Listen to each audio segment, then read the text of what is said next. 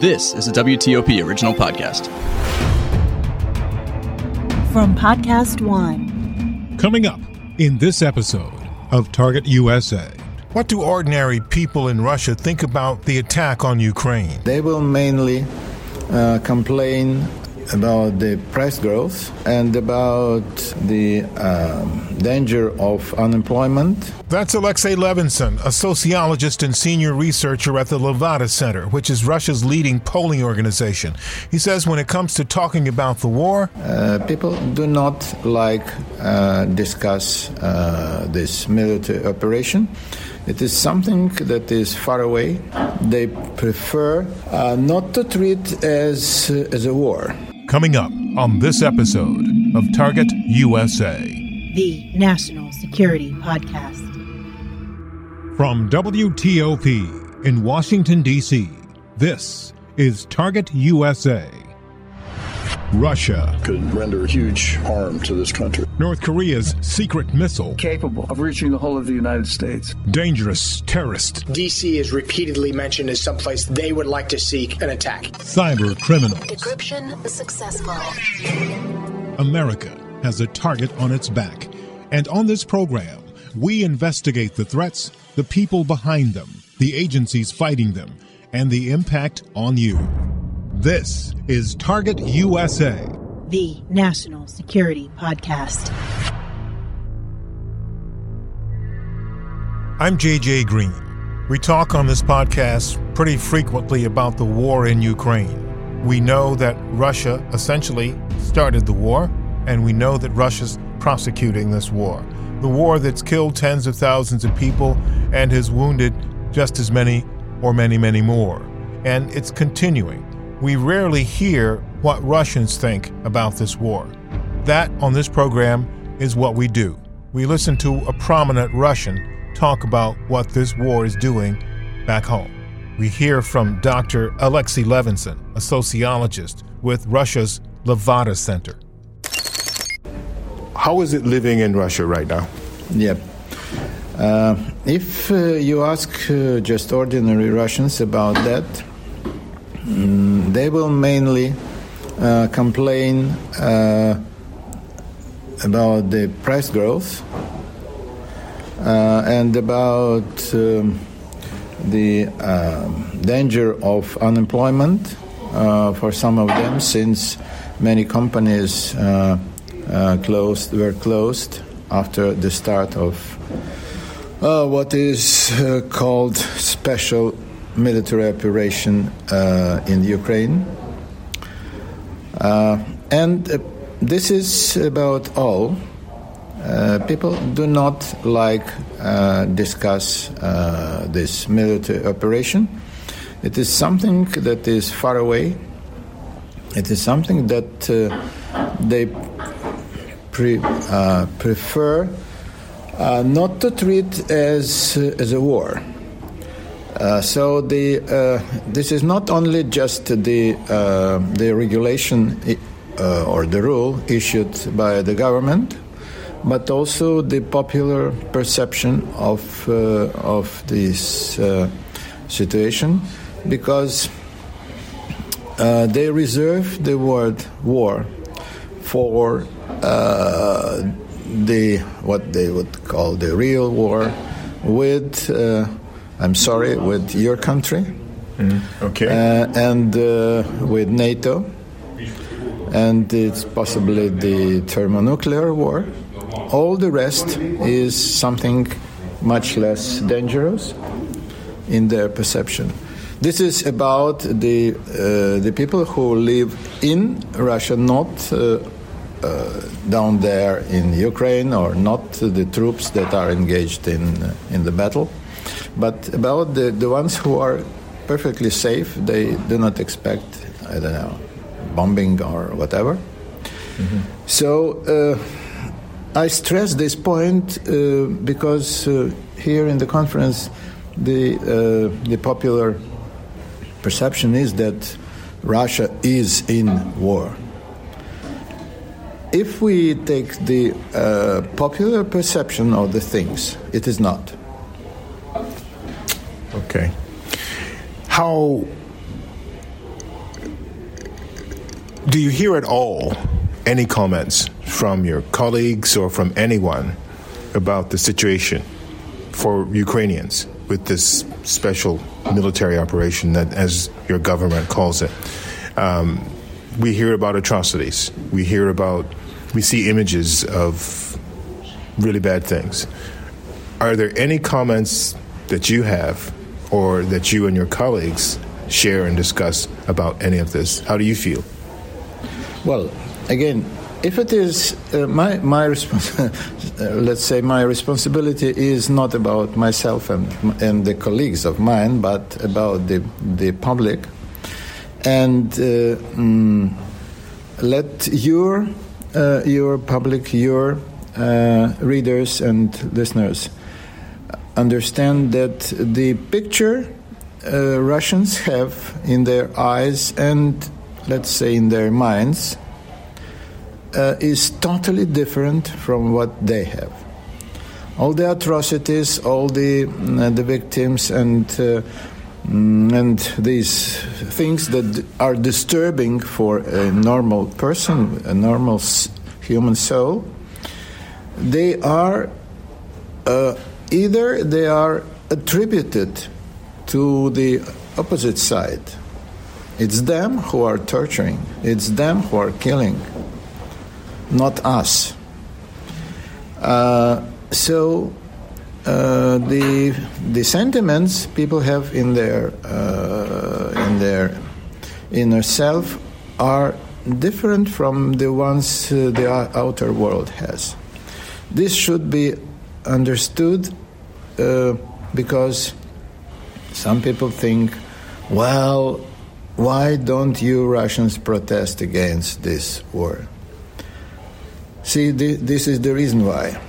Certainly, there are uh, people who are uh, aware of what is going on in reality, who are uh, well informed because they watch uh, the they surf the the internet and so on, uh, and some of them uh, keep trying to protest mostly individually, because the collective protest is actually technically uh, impossible. The uh, this how to say the supervision of the authorities is very, very close, very, very tight. So it mostly uh, the expression of the entire militarist uh, sentiments are the inscriptions on the walls, done uh, maybe at night time by I don't know whom, uh, or uh, the individual uh, manifestations with, say, a small, a small sheet of paper, which lasts about five or ten minutes before the, the police comes. This is this is uh, the the other the other way of uh, perception. Um, mm-hmm. And and uh, the person who is um, uh,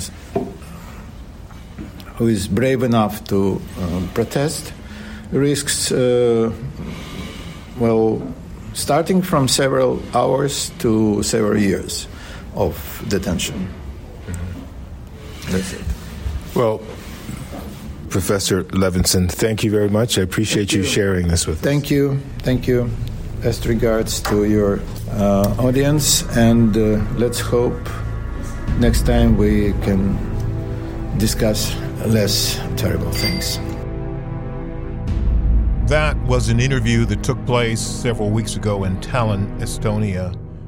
And looking at the war in Ukraine, there's not much hope anytime soon of talking about anything less terrible, as Professor Levinson put it.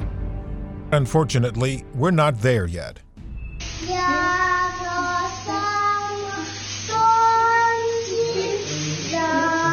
What you're hearing is a little girl in a hospital in Ukraine. She's maybe five or six years old. She's singing the national anthem while she's getting her foot bandaged. She's being treated for injuries she received during shelling this morning in Mykolaiv. And this little girl is just one of many children that are wounded every day in Ukraine. Also in this airstrike, a three month old infant, a nine year old boy in another airstrike. Girls ages 14 and 15 were wounded. According to Ukraine's government, 347 children have been killed, 627 have been wounded. And of course, we know tens of thousands of people have been killed in war crimes. We know what the impact is on Ukraine. What about its neighbors? What about Lithuania? Around the same time, I also had another conversation with Linas Linkevičius, the former Minister of Defense and Minister of Foreign Affairs. Ambassador, what's happening in Ukraine has struck the world. Um, everybody's aware of it. Not many people really understand where it's going. It's very emotional time, very emotional situation. But coming from Lithuania, which has had this its own history with Russia and fought valiantly throughout history against oppression by Russia, I'm very interested to start off with uh, on your thoughts about this war um, mm. and where it is and, and what you see. I liked your question, which struck yeah, the world, but it reminds me book of Ron Asmus when he wrote after uh, war uh, started in South Caucasus in 2008. If you remember, little war which shaken the world. But uh, was that true? I'm, I'm, not sure because the reaction at that time was also very sharp. Uh, quite concrete demands uh, from Russia, and we got back to business as usual in very short time because there were pragmatic voices, one can say, uh, to, to, to get back to the dialogue because it was important for economy, for, for whatever reason. And we were, few of us, uh, we are minority, which were making some noise, you know, saying that, guys, it's not good. Uh, we, we, are not consistent and we are not respecting our own de- demands. Why are back to business as usual after what happened? And we mentioned, and myself, I personally mentioned, I remember uh, other hotspots, including Crimea, by the way, which uh, nobody believed it could be immediately, right? It was not immediately. It was not about Ukraine at that time. But uh, Ukraine, I can tell you, I, I don't know where, where, where, I told you um, in, during our previous uh, meetings, but I remember a summit in Bucharest when Putin, as uh, President Putin, spoke during NATO Russia Council and uh, talked to NATO leaders, uh, saying with whom you're cooperating with Ukraine. It's not a country; it's artificial creation. 2008. Yeah. So how many years needed to hear what he said. That's my point. Because many were surprised when he said that the Ukrainian nation has no right to exist and uh, just even name Ukraine should be deleted, right? Now they're probably re- rewriting even um, uh, manuals of history. and again, those who surprised, I'm asking where you were at that time when we were talking, when, when he was talking about Ukraine. So uh, whether it's shaken or not, uh, or, or, or, or, what, what happened, or it's, it's, it's, it's still a question for me. Now it's different, I agree. Reaction uh, was uh, adequate, all, all, all, although it was too late and too little. That's also true. But now all world is united. Mm-hmm. But soon we will see how it, uh, realistically uh, are expectations of Ukrainians and few examples. In the context of European Union, you know probably they are uh, asking for membership, right? At least uh, for candidate status and this should be uh, decided in uh, next month. Hmm? So uh, um, this nice poetry by heads of state was that uh, we feel that Ukraine is in our heart, Ukraine is in our family, but this should be transferred to the legal language. This should be given candidate status to start negotiations, which takes time. 35 chapters to negotiate, it's a big deal, I know from our own experience. So this will be a sign, are we serious to start talking uh, on this. And uh, other other checkpoint would be uh, NATO summit in Madrid, because since 2008, by the way, summit in Bucharest, in every summit, in the documents, it was said that Ukraine and Georgia, Georgia will be members of NATO. Hmm? So now will be again some documents, and after all this noise, as we all know, uh, we'll see whether it will be repeated. Yeah. Because in every summit it was repeated. So look at that very carefully, and we'll have a summit uh, end of uh, June, very soon, basically. That will be also answer. Are we serious?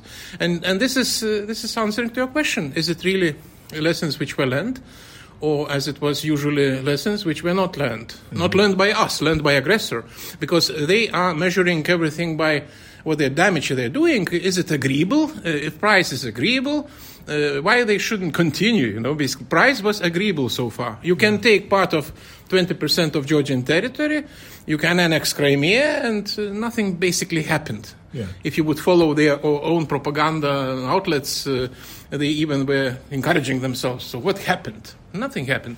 Now, now it happened. Uh, they really totally isolated, not only uh, economically but also culturally, by yeah. sport, whatever. So big deal. But nevertheless, still those who are watching. Uh, uh, only state-controlled TV, uh, they still, uh, I mean, Russians, they still perceiving this war as something like science fiction. Mm-hmm. Somebody fighting, somebody dying, but not them. Mm-hmm. And that's still to come.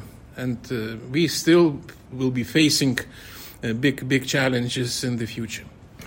Two questions for you: the this war, how how does Ukraine and the West end this war with Russia, and what does it look like?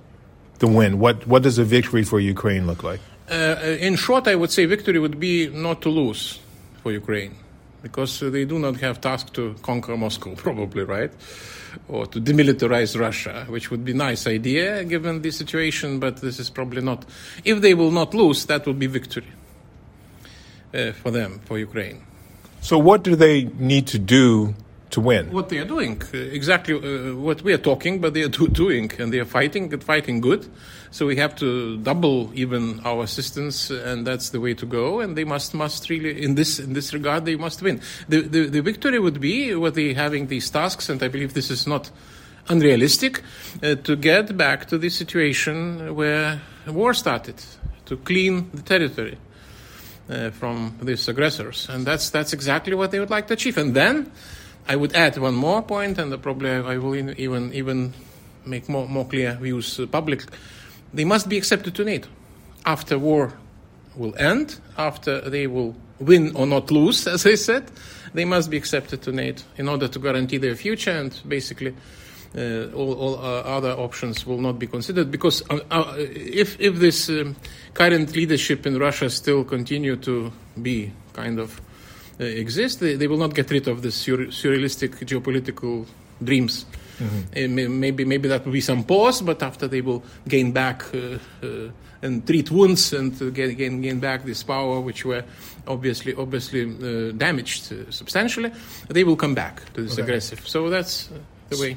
So does Ukraine winning mean back to 2013 um, uh, territorial integrity of before the, the 2014 engagement, or bef- back? Well, at least I, I will now, now talking about this uh, more active phase, right? Before uh, after after the 24th of February, what I'm talking. So now that would be already victory.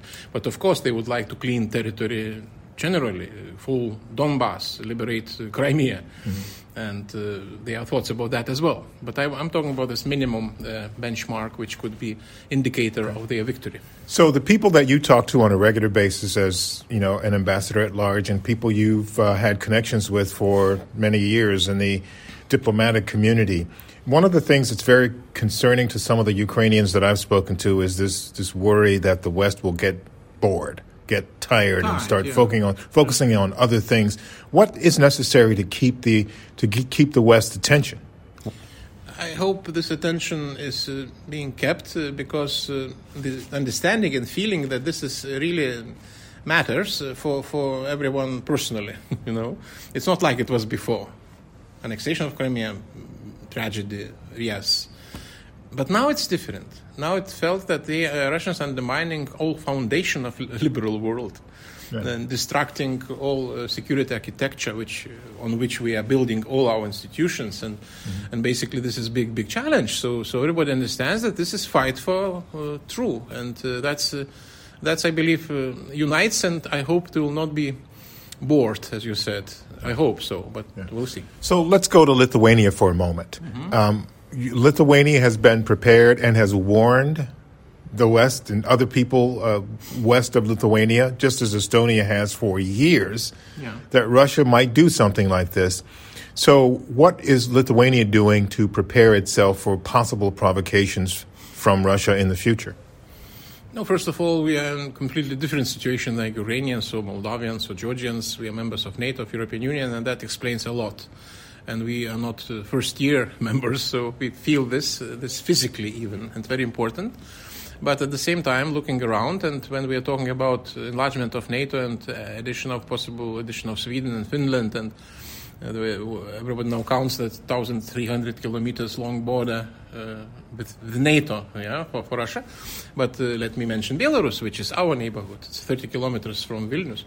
And after uh, Russia will absorb Belarus, uh, which we're not talking now because there are other challenges around, but this is also, as we speak, this is happening, disappearing this country. Uh, the, de jure it remains, but de facto it's disappearing. And border uh, with the external in, in, enlarged Russia will be thousand kilometers, Kaliningrad region and Belarus. So that's uh, to saying that. So having said this, I, I, I, say that our across the whole spectrum of our political uh, parties, everyone understands that we have to increase defense budget. Now it's 2.5 and should be even more. Uh, we also uh, uh, return to conscription army, mm-hmm. which was professional some time ago, mm-hmm. and now there are talks about total conscription, conscription, which is not um, possible immediately, but nevertheless it should be done, and definitely plans uh, how to.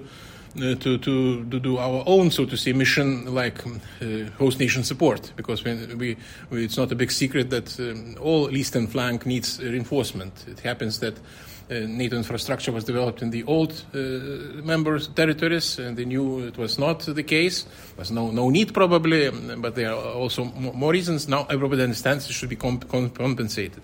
So we are relying on this reinforcement, and we need to improve our own uh, capabilities in terms of logistics and, uh, again, as, as, I said, host nation support.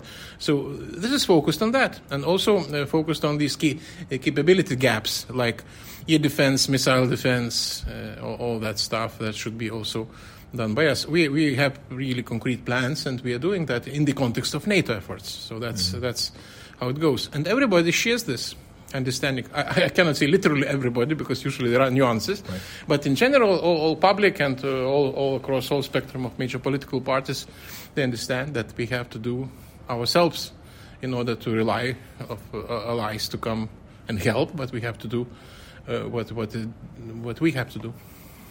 Well, uh, Ambassador, thank you. As always, you always put the, the, fine point on the most necessary things for us to, to focus on. Oftentimes, we get carried away with the the bright, shining things that we see in our society, but sometimes we miss the things that are most important. But you always put a fine point on it, so thank you. Appreciate. It. Thanks a lot. That's it for this episode of Target USA. Coming up in our next episode, a top Ukrainian diplomat says there's no more time for trying to figure out why Russia's doing what it is doing. It's about time for all of us to stop trying to analyze it and just realize that we have to stop it. Oksana Markarova, Ukraine's ambassador to the U.S. After eight years of war in Ukraine, after Russia not only attacked us but attacked Georgia in 2008, attacked Syria before, attacked Moldova in the early of 90s, poisoned people in London, shot MH17, a commercial peaceful aircraft from the sky, it's time for all of us to say we don't really care why they're doing it. And there's only one thing that matters. They shouldn't be allowed to do that in the 21st century to another nation. That's coming up on the next episode of Target USA. In the meantime, if you have any questions or comments about the program, send me an email. You can reach me at jgreen at WTOP.com. The letter J, the color green, one word, at Whiskey Tango Oscar Papa. jgreen at WTOP.com. Also, please Subscribe to our podcast and follow us on Twitter. We're at TUSA Podcast. That's at Tango Uniform Sierra Alpha Podcast. And if you want more national security news, you can sign up for my newsletter. It's called Inside the Skiff, and you can sign up at WTOP.com slash email. I'm JJ Green, and this is Target USA, the national security podcast. Hey, Cobra Kai fans, come hear what Peyton List has to say on Kicking It with the Coves this week. Peyton plays one of my favorite characters, Tori Nichols. Our stunt coordinators came up with a sort of training background for each character. Mm, Like, that's interesting. Uh, Tori had done a little kickboxing before, so that kind of came in when I first tried to take on Miguel, and why I was cocky enough to think that, you know, I could come in here and I could just make an entrance. Listen to Kicking It with the Coves now at Apple Podcasts, Spotify, Podcast One, and wherever you can sweep your leg and get the podcasts.